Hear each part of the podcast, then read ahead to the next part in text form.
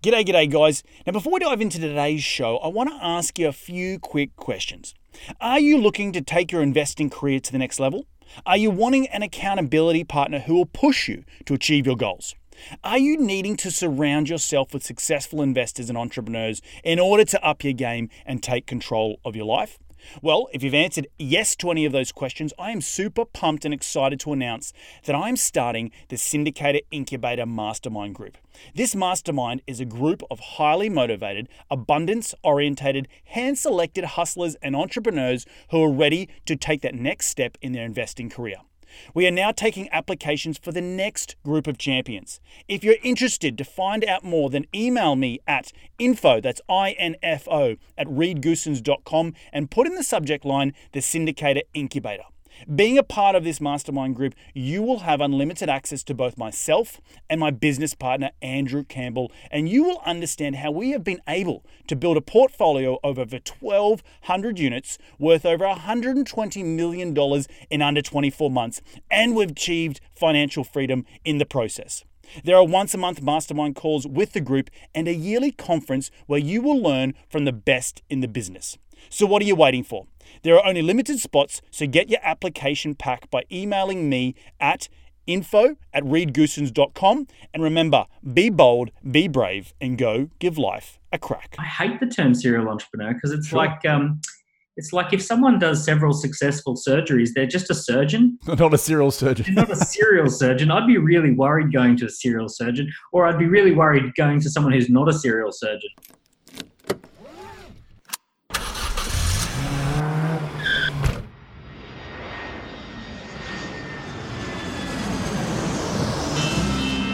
Welcome to Investing in the US, an Aussie's Guide to US Real Estate, a podcast for international investors and real estate entrepreneurs looking to break into the US market.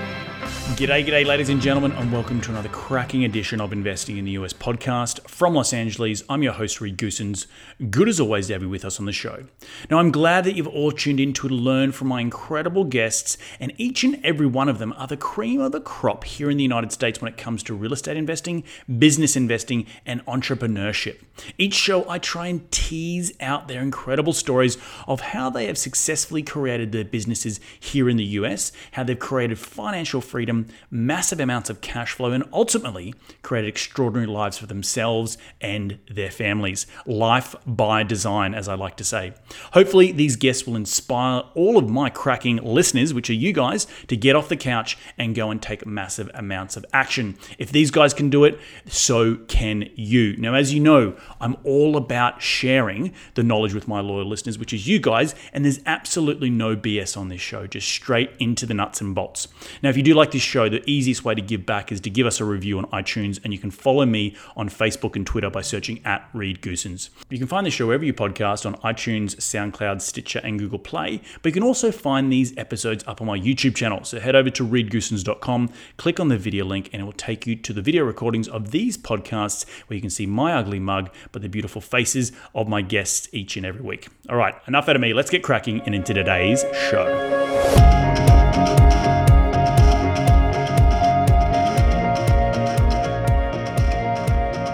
Today in the show, I have the pleasure of welcoming one of my top five most inspirational blokes in my entrepreneurial career within the past five years. Dan Priestley is the best selling author of Key Person of Influence, Entrepreneur Revolution, Oversubscribed, and 24 Assets.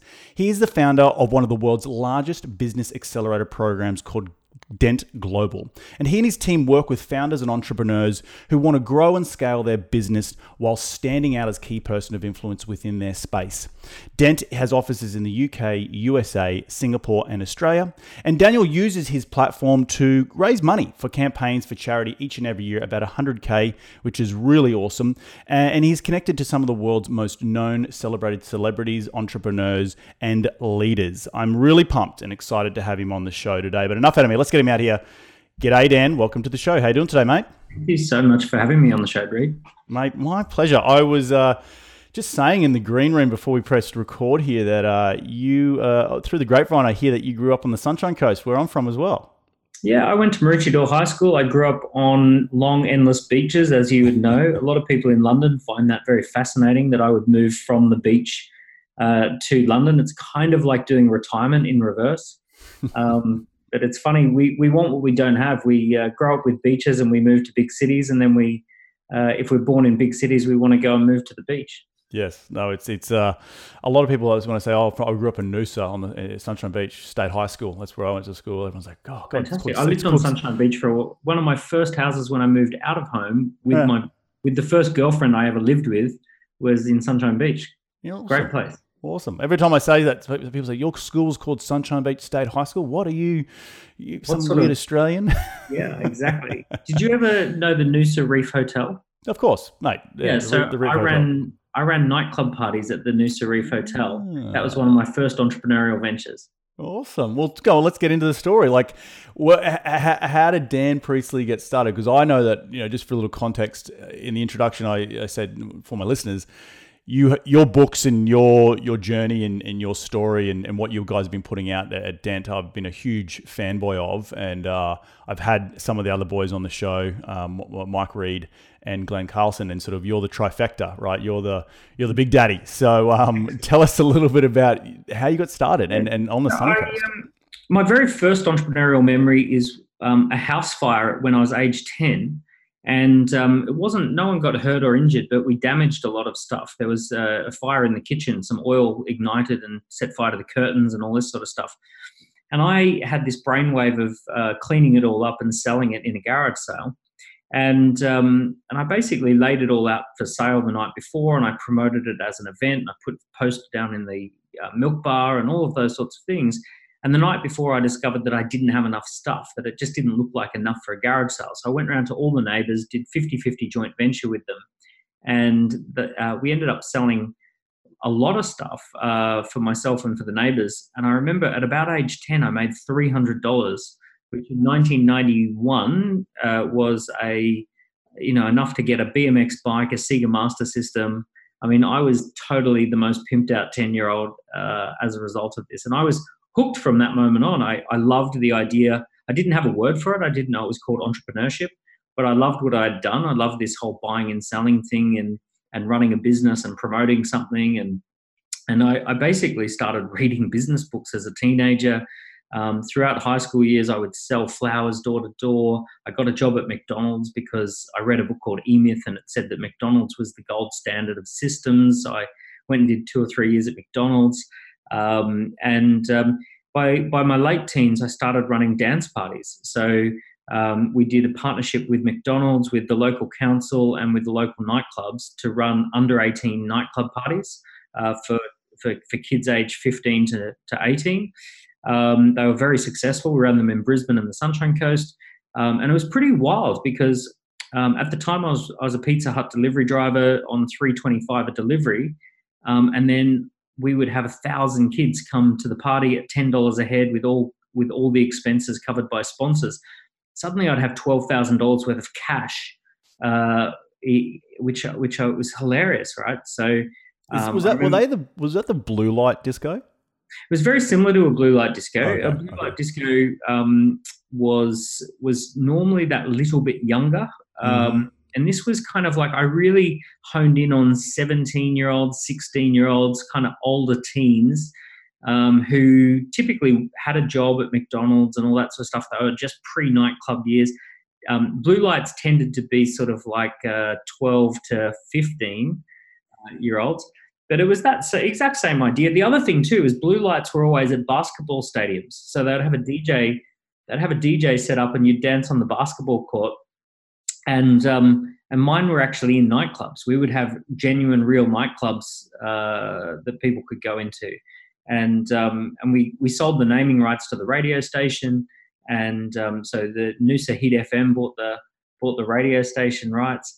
Uh, so it was it was really cool. It was like really exciting to you know make all that cash and um, and to to just have literally fists full of cash um, after a party was was kind of like, wow, we, you know, we did it. It was a, such a victory, such a victory moment. And that's such a such a young age to figure that out, right? Like uh, I've I've obviously read a lot about you and your your growing up, but um, having that foresight to go and say, okay, well, I'm going to go put one and two together because people want or young um, older teens want somewhere to go and maybe a, Mm. uh, a stepping stone into the nightclub world and being an adult and all that sort of responsibilities and yada yada yada. But not Well, necessarily having thing, a, a platform to, to do at it. that age, I, I, I look at it and I shake my head where I got the idea from.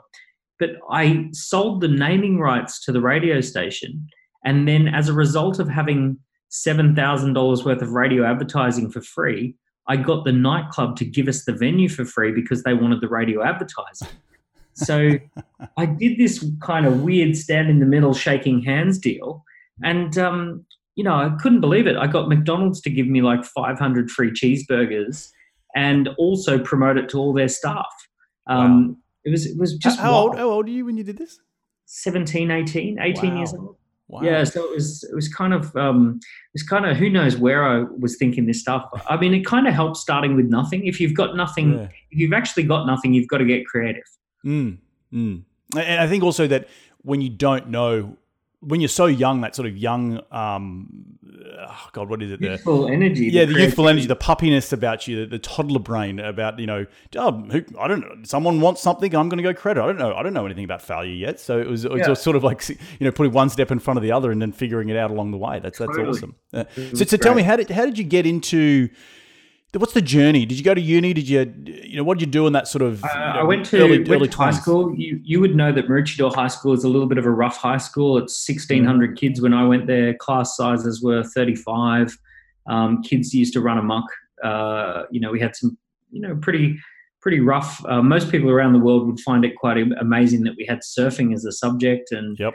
um, uh, you know all sorts of stuff that was going on.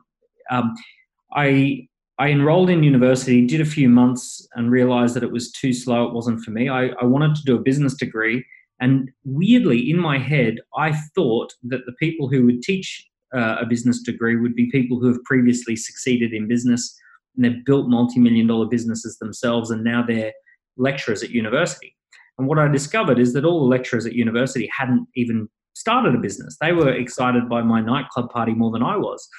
um, so I felt like this was the wrong learning environment. I should be learning from people who've done it, not people who had studied it. And um, uh, I quit uh, university, and I had the incredible fortune to basically get um, taken under the wing of a guy who was starting. He was 37, 38 years old, and at the time that seemed really old.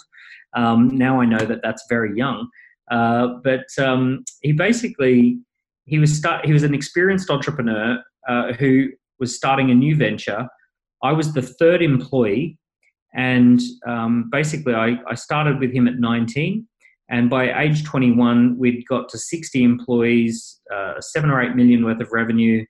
Um, and I had actually had this weird experience of going through the entire startup journey from zero to several million in two years. And because I had loads of time on my hands, I didn't have anything else to do. I did everything. So if he wanted me to pack envelopes and put stamps on envelopes, I did that. If he wanted me to make phone calls and sales, so I would do 60, 70 call attempts a day. I would do sales meetings face to face. I'd book advertising. I'd write copy. Um, I'd create workbooks and manuals. Um, I would create checklists. I'd get printing done. I'd work with graphic designers. I'd take him to the airport and pick him up from the airport. Like just anything that needed doing. I was like the dog's body. I was just out there doing doing whatever needed to be done. Um, so I personally, my feeling towards the business, he never thought of it this way, but I felt like I was a partner in the business. I felt like I was going to work like it was my business. And, um, you know, I, I just had this huge pride of ownership, even though I didn't have any ownership. And at 21, I approached him and I had set up a side division of the business that did 600,000 of revenue and 175,000 of profit. I set up that side division of the business. Basically, I took what we were doing in Brisbane, Sydney, and Melbourne, and I set it up in Geelong, Bendigo, and Hobart and uh, Cairns. And I took, I did a regional tour, and um, and did a regional series of launches. And I'd made uh, 600 grand, 700, 175 profit. And I said, could I become a shareholder in the business? Could I get some shares as a part owner of the business? And he said to me, listen, if you want shares in the business, go start your own business. And I was like, I was like, oh, okay, maybe that's all the permission that I need. So, um, so I did. At 22, I started my own company. Um, I copied what I'd learned. I went from zero to a million in my first years, one to 10 million in the four years after that. Um, and by age 25, we'd built a $10 million company. Um, uh, you know, I think we had something like 20 employees. We were operating heavily in Brisbane, Sydney, Melbourne, and Perth. Um, and uh, yeah, it was a really, I mean, 2005, which was that sort of peak year for that business, was just this mental year where we went, you know, to a million a month in sales, and we, you know, we got it up to that point, and uh, we ran 174 events in one year. So on average, of, an average of three a week with 300 people per event. Um, we got up to spending 200 grand a month in newspaper advertising. Um, so really wild, really, really wild. What, what, what was the business? Uh, so not a simple. We were essentially a sales and marketing engine. So okay. if, you, if, you, imagine a marketing agency, um, I basically took a sales team, which Glen headed up the sales team, and I headed up the marketing. We found a product which, well, originally in the early days of zero to a million and doing a couple of million of revenue, what we did is uh, I'm trying to explain this quick, quickly because it was, it was quite complex. But essentially, in the early 2000s, there was online uh, financial market, stock market trading software that became available that you could, for the first time ever, get a stock market data feed. Um, and companies were releasing software that you could uh, do a self managed stock market portfolio. Um, and this was very game changing, brand new stuff at the time. And one of the companies that was doing that uh, also wanted to run a series of workshops and trainings with experienced stock market traders. So people who had been trading multi billion dollar funds for the bank. So we took on the rights to tour that up and down the country and to run um, this training that went alongside the software. And essentially, um, even today, a lot of great software companies run training programs uh, that help you use the software. So we were very much doing that. We had the rights to to do these promotional events, and um, and we that's how we made our first couple of million. But then, what went from there is that we realized that the same sales and marketing approach that we were using to sell training could be used to sell franchises. So I went to the franchise show and I went walking around and picked uh, picked a franchise that I thought was just an inspiring, amazing, scalable franchise, and they were selling franchises for about fifty thousand uh, dollars per franchise.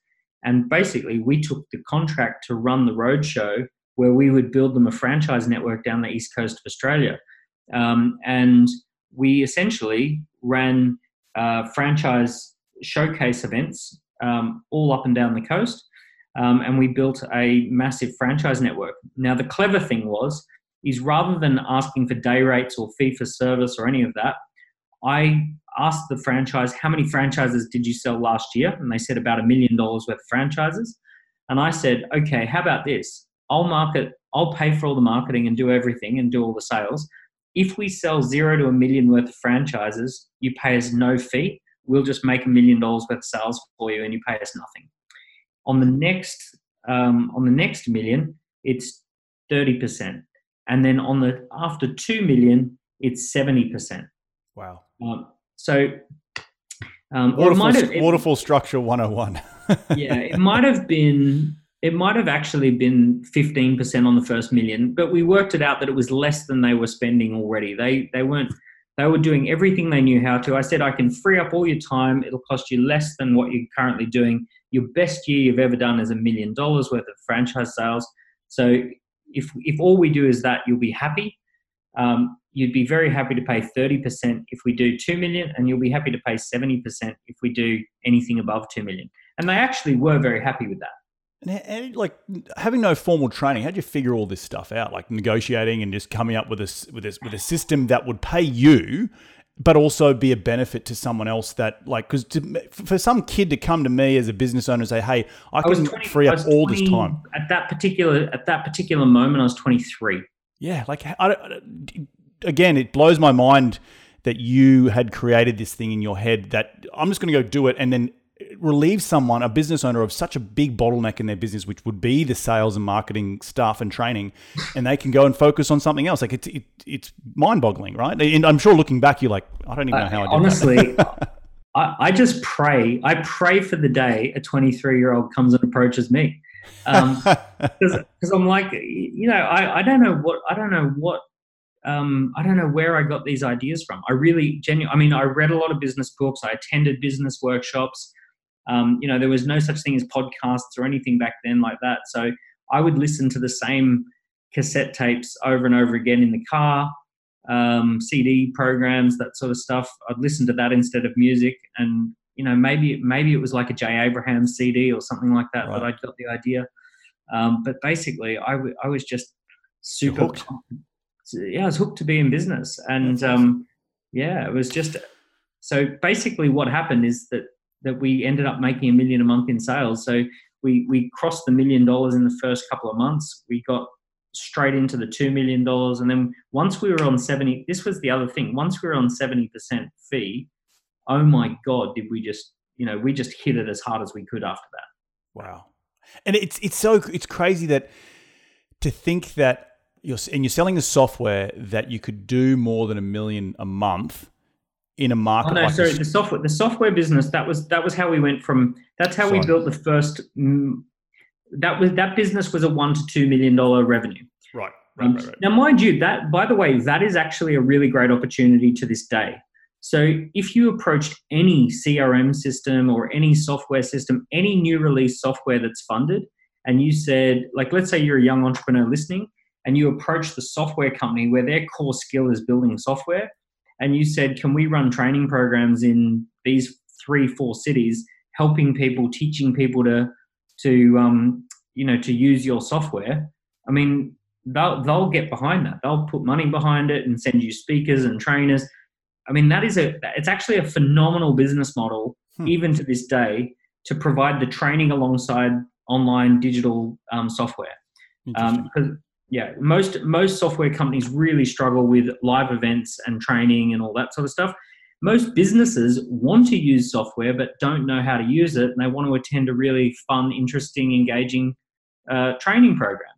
So it's a it's one of those really win-win kind of deals, and it's a it's a red hot opportunity for any opportunity for any entrepreneur if they want to if they basically said we just want to run I mean, I own a software company at the moment. If someone said, Can we run training programs in my city? It's like, Yeah, what do you need? Do you want venue sponsorship? Do you want, you know, what do you want?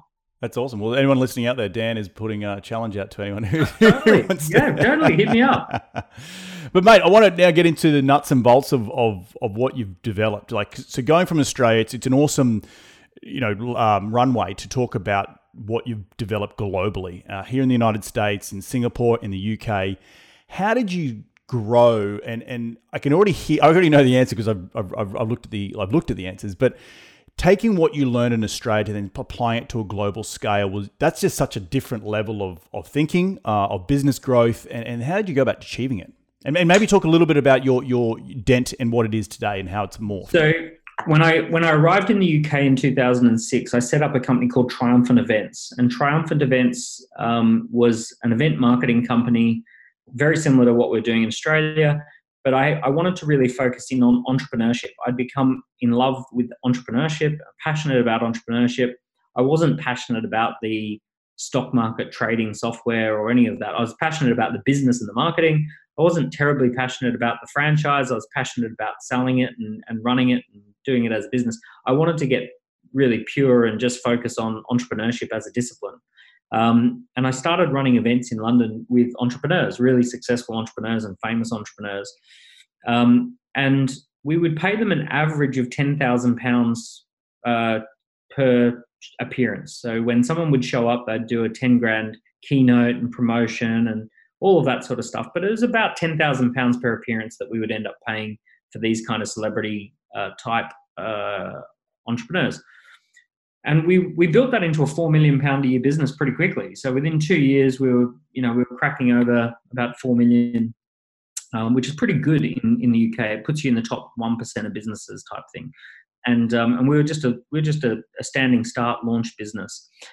Um, anyway, what was interesting is that when the GFC happened, on the front page of the London papers, the global financial crisis, it says recession. UK will be in a recession for the next ten years and it was all over the front pages of the papers and it was basically you know, the sky has fallen in and um, at that particular time we were doing personal development leadership development um, entrepreneurship development courses and, and seminars and having a great time. But it just dried up overnight. Like, um, so it was hard. You know, originally it was it was harder to make a, a couple of hundred pound sale than it had been to make a two to five thousand pound sale in the lead up. Um, so anyway, the beauty of that is it makes you do a lot of soul searching and you start thinking about you know what to do and how to pivot and what am I sitting on that's of value and how do we change. And um, one of the things that was really of interest to people is people wanted to ask me a question. The question I got asked a lot was, um, why do you pay people ten thousand pounds? What's so special about a, a ten thousand pound speaker? Um, and some people would come to me and say, "Oh, I've done speaker training and I'm a really good polished speaker. Will you pay me to be a keynote?" And I'm like, "No, I'm not. Not at all." And I would actually send them an email that says, "We don't hire speakers. We hire key people of influence."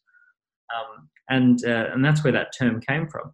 So it was just this kind of like I, I was fascinated by a few trends. Y Combinator for 22 year olds who could code. Um, I was fascinated by the expert phenomenon, people positioning themselves as experts. Um, I was curious, maybe I should write a book um, because I was thinking about the idea that um, all, all of the people that I was promoting had written a book, and that seemed to be a really powerful thing to do. And I was just playing with that idea. And it all started to come together around this concept called key person of influence. End of 2009, I, I run a conference called Expand Your Brand. We get seven, 800 people in a room, and everyone's pumped about this concept called key person of influence right in the recession. And suddenly everyone's buying, and everyone goes, Yeah, I, I want that. Hmm. And then we ran a very similar event uh, the following, like three months later, and it happened again. And um, very quickly, we'd, we'd very quickly and very easily made maybe four or five hundred thousand pounds worth of sales again. And it was like, wow, people are interested in this. And the concept was uh, an accelerator program for six months to focus on you being a key person of influence in your industry.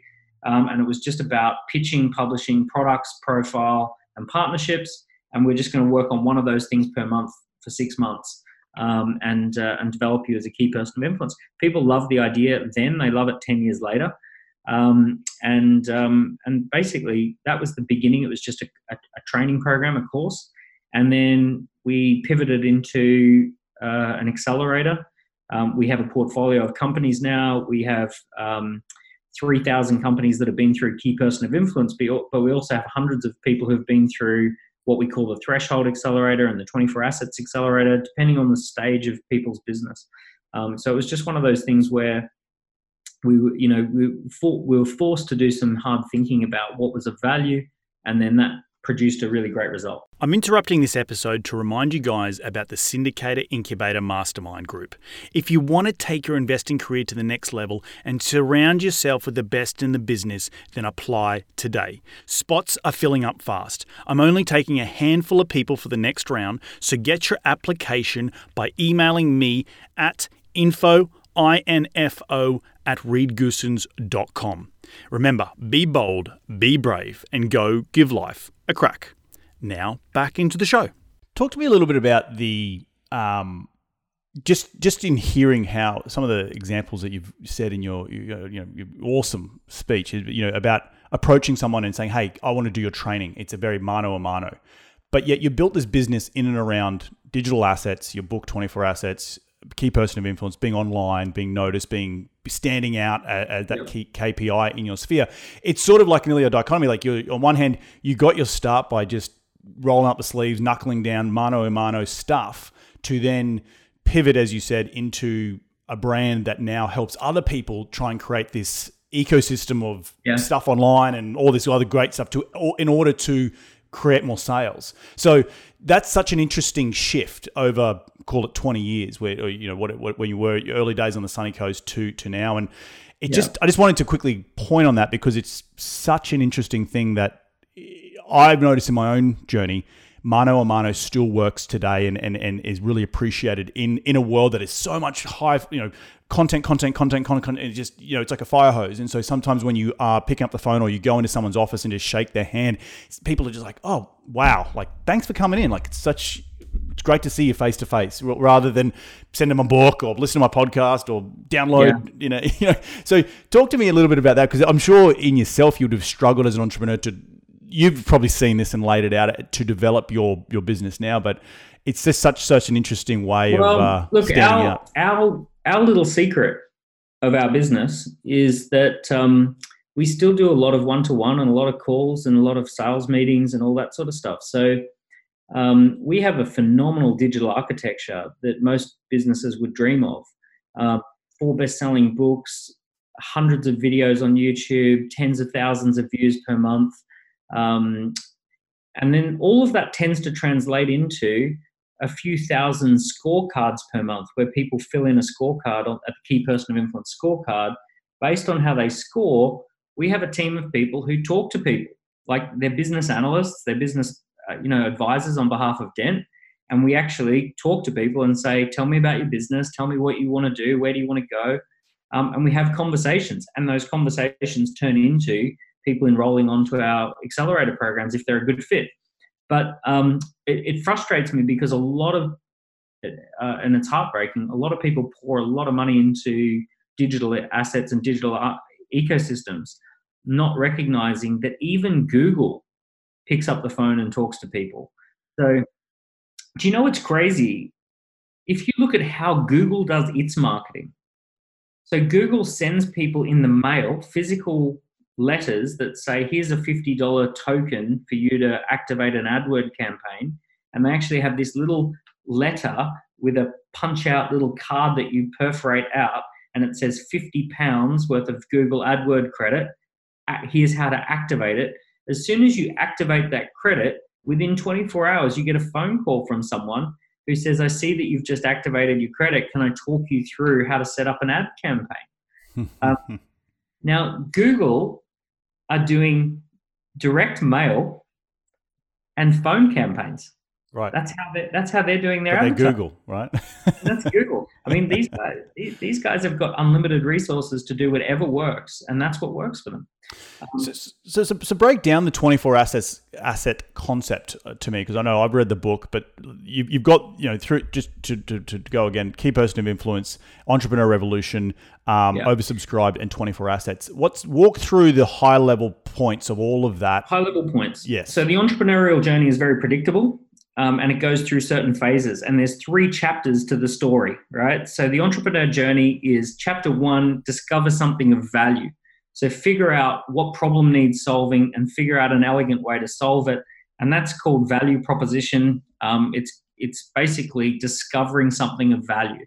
Um, so you discover that someone's got a garden that needs trimming. You might go over and offer to trim the garden for them. You know, fifty pounds, fifty dollars right? So you've discovered something of value. It could be something as simple as that, or it could be that a massive company has an issue around intellectual property and you're going to help solve that for them. Um, but discover something of value. That's the first chapter. Second chapter is become an influencer for that. So you move from the value base to the influencer base. And influencer base means people have heard about you, they know you, they like you, they trust you, they recognize you, they've heard your name, they've heard your business name, and they start coming to you and they recognize that you're one of the top percentage of people, the most trusted people in a particular space. And that's where the money really shows up, the profit shows up. So, revenue, paying the bills happens at the level of value, but at the level of influence, you make really high income and really high profit because you're an influencer. Um, so, what that might look like is having 10,000 followers on Instagram, or it might look like that if you run an event, people will show up to see you speak, um, or it might look like if you launch a promotional new campaign or a new product, people snap it up or pre register for it because you're involved in it. Um, people might ring you up and ask you for advice. So, you, are an, you're an, actually an, an influencer in the space.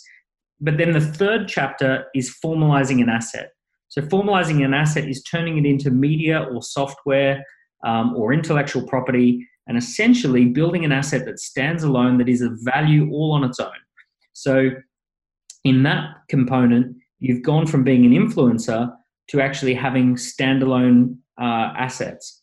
So if we think about, um, you know, a Richard Branson, Richard Branson, he discovers something of value, student magazine, he discovers something of value, records, music, music label.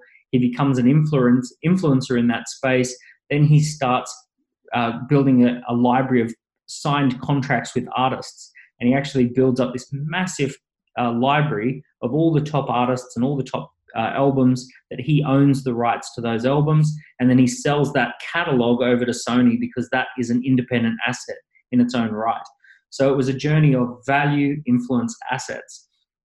Um, there's some mistakes that you can make. Number one is staying in the value.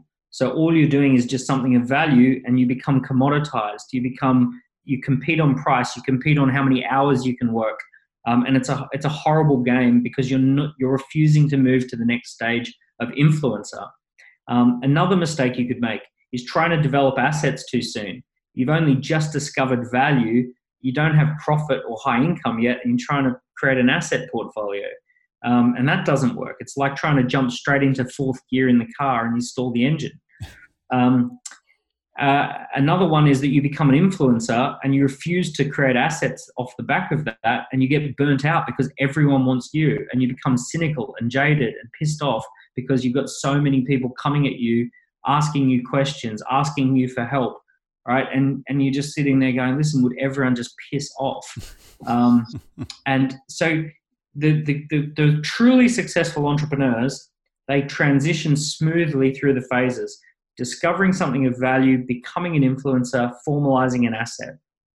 Um, so that's the high level idea. No, that's uh, and, and I and I love it all because this is such a you explain it in such a way, and you guys have done a great job of of, of, of boxing it up into a, a, very sizable chunks for all of us to consume. And I think it's really important to when I first picked up Key Person of Influence, I was doing a bunch of you know the podcast and branding and all that sort of stuff, but it's sort of a little bit scatter shooting, you know. But it was yeah. just that one book that.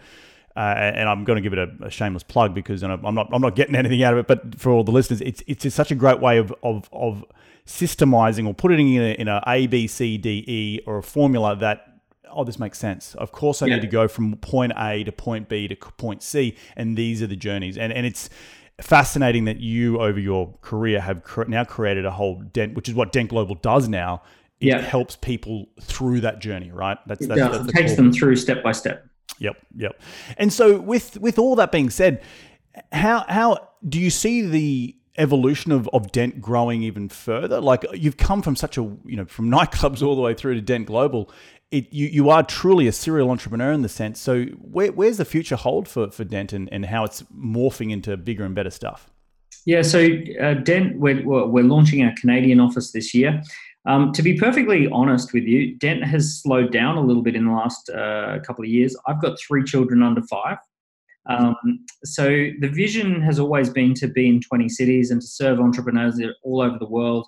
Um, you know, to, to be in you know India and New Zealand and you know throughout the US and all of those sorts of things, and to build a build a great model where influencers in each city can pick up the Dent frameworks and start teaching in and, and running groups in 20 cities around the world. Um, so that's where we'll end up, and we'll we will join up a, a global network of, of 20 cities of, of our entrepreneur hubs. Um, over the last five years, I've been having babies. Uh, so I've got a little boy turning five, and I've got a little boy turning two, and I've got a little girl t- who's nine months old. Um, so I kind of went into a mode of uh, if it's more than 20 minutes from my house, I'm not doing it. Um, and um, you know, I, am such a I'm such a London snob now that I basically I just kick around West London and and you know when someone says oh come over to East London, it's like oh I'm not doing that. Uh, whereas I, I used to live on planes. Um, but uh, you know, so the IP that we're building behind the scenes, IP software media, is actually bubbling up to the point where we will actually at one point i'm just going to switch it all on and we're going to open up you know uh, another 10 12 cities.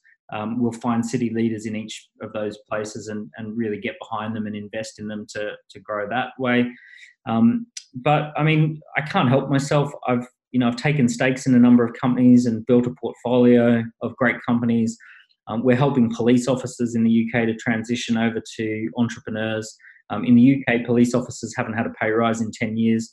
So we've uh, I've invested in a company that um, that uh, shifts them over from police officer to entrepreneur.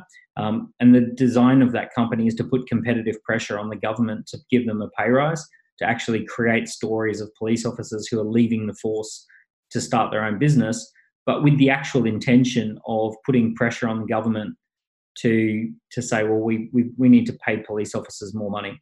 Um, uh, so we need to make the working conditions better. So creating fun, fun and interesting companies along those lines. I'm always looking for businesses that have a positive impact in the world and that kind of create create a better society and all that sort of stuff. Um, and then I've also been building a software business. So we're building a software business that kind of turns one of our primary marketing strategies into a piece of SaaS software, so other people can market the way we market. Um, in the last couple of years, we generated 50,000 leads pretty cheaply and then made 10 million pounds worth of sales off the back of them. Um, and that was all pretty, pretty automated.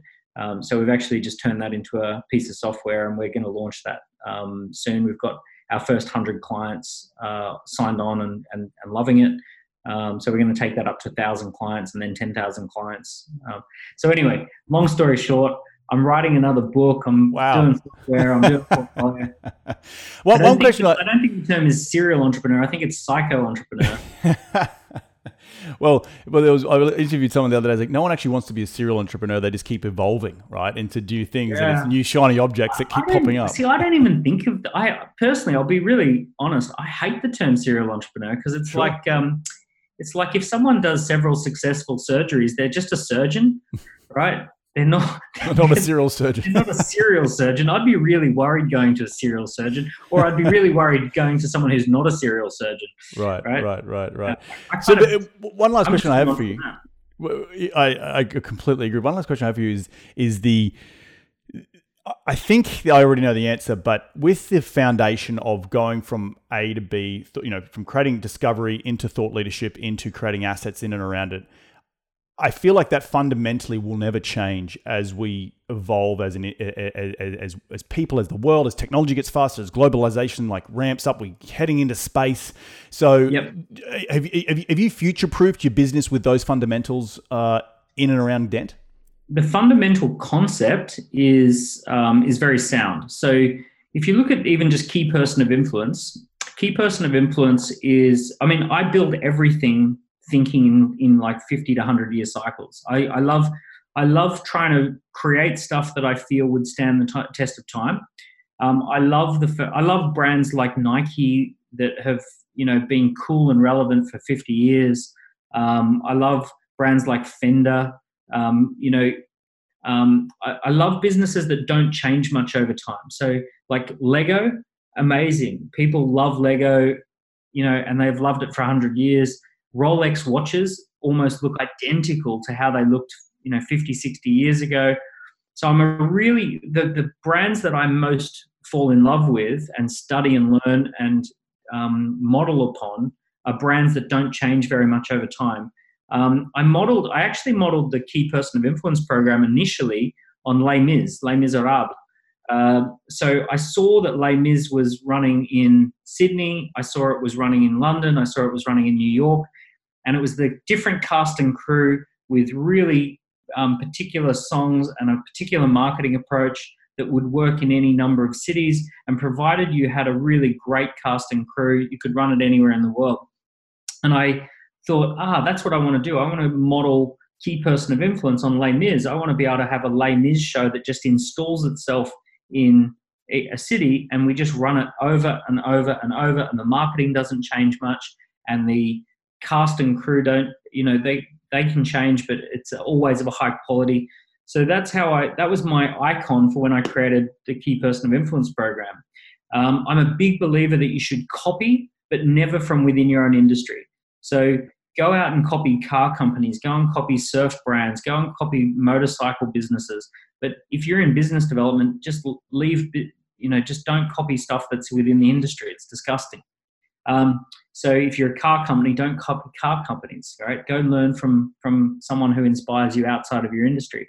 So I'm a big believer in that. Um, so yeah, so that's that was that. So future proof wise, key person of influence is pitching always going to be important? Yes. Publishing content? Yes. Creating products, raising profile, doing partnerships. So I've picked five things that will never change. and haven't changed in 500 years. Um, uh, when it comes to the 24 assets, intellectual property, brand, market positioning, product, systems, culture, and funding. So they all fit within that framework. These things are going to be around for another 100 years. Um, we just need to be on the cutting edge of having world class trainers, great methodologies, um, telling really good stories that people can relate to, staying relevant in the mind of entrepreneurs. So we've got a plan for how to how to always do that. Awesome, mate, and it's, it's truly inspiring, and I'm just beaming with a big smile on my face if you can't see the video that uh, this was a pretty incredible interview. But mate, to to wrap up the show, are you ready to dive in the top five investing tips? Done. Let's go. Let's do it.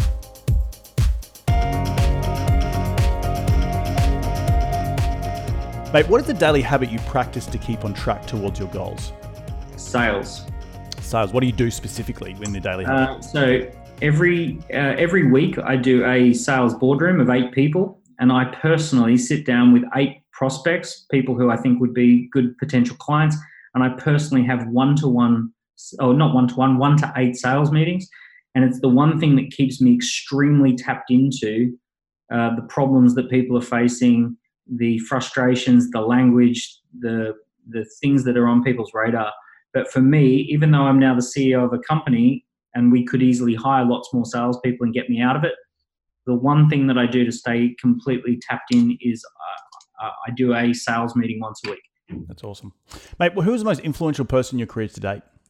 Uh, probably that mentor that I mentioned from 19 to 21 had a huge Im- influence. And then I, I got mentored by a guy who'd built three multi billion pound businesses around the age of 30, and that really transformed things as well. Awesome. And the importance of having a mentor, very, very important in anyone's development as an entrepreneur.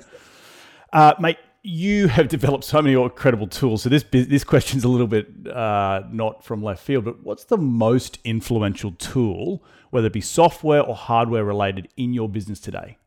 Um, so, uh, I mean, at the moment, Slack is a really great tool for coordinating our entire team. Mm-hmm. Um, you know, we have 50 people across nine time zones, so um, Slack is a really useful piece of software.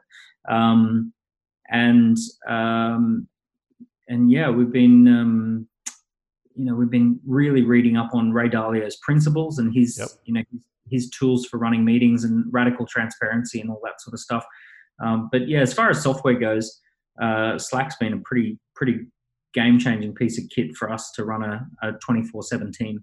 I can imagine. Yeah, I use it in my business as well. It's extremely takes you away from emails and trying to have to dig through emails like where the hell was that one file you sent me you know yeah. it's all on one channel mate what has been in one sentence what has been the biggest failure in your career to date and what did you learn from that failure uh, biggest failure was probably when money cost a friendship. So it was essentially uh, having a falling out that related to a financial matter and losing perspective and uh, and losing a relationship or lo- losing a friendship over that. Mm. Um, and the lesson the lesson is is where possible, uh, money's made up and fake and and it's just an idea, a way of keeping score. But ultimately, you know, it's our relationships that matter the most. Oh, love it. Absolutely love it. I think that's a really deep, but uh, sounds like you've gone through some pain with that one. But we should, I'm sure we can talk about it in another episode, mate. Last question: Where can people reach you to continue the conversation? They want to be in your sphere. They want to pick up a book. Where do they go? Oh, they have to come to West London, right? exactly. Get on a plane. yeah. Uh, so um, yeah, my all my ideas are in the books. So there's four books on Amazon. Um, so you can just search for Daniel Priestley on Amazon. Um, and Instagram and Twitter, I'm a little too active. I shouldn't probably spend so much time on Instagram and Twitter, but Daniel Priestley, you can message me. I'm happy to respond and connect. Um, and uh, and also, if you want to do the key person of influence scorecard, it's a cool tool. Um, it's 40 questions, and it kind of teaches you, uh, gives you specific advice on how to improve your influence. Awesome, mate. Well, look, I want to thank you so much for coming on the show today. Some of the big takeaway tips that I took away from this conversation was really your ability to evolve, uh, and and we, niche and pivot such a cool word to, to say, but it really was figuring it out as you went along, rolling up the sleeves, and from that early ages when you're 17, 18, creating a platform for kids that want to come and just be in, you know, young adults to evolving into offering a service to a company that needed to scale in terms of franchises. I think that was bloody brilliant. And then going even globally, uh, so you know, going from Noosa, Sunshine Coast to East Coast of Australia to the to the world is really been quite fascinating to work through your journey and not having a formal training is also another big thing I took away. I think that's just learning fast, not being afraid, having the toddler brain side of the thing, like, why can't I just do that and just go out and executing? So I think uh, really awesome stuff. And, and obviously all, all, the all the great content you've created in around 24 assets and key person of influence. But, um, but mate, did I leave anything out? Man, that, that was wonderful. That was, I think we packed a lot in. we did pack a lot in. We did pack a lot in. But uh, as again, I want to thank you for taking some, some time out of your day and enjoy the rest of your week and we'll catch up soon. What an absolute pleasure. Well, there you have another cracking episode jam packed with some incredible advice from Dan and his team over at Dent Global. Please make sure you do check out Dan on Instagram and Twitter. I want to thank you all again for taking some time out of your day to tune in to continue to grow your financial IQ because that's what we're all about here on this show. We're going to do it all again next week. So be bold, be brave, and go give life a crack.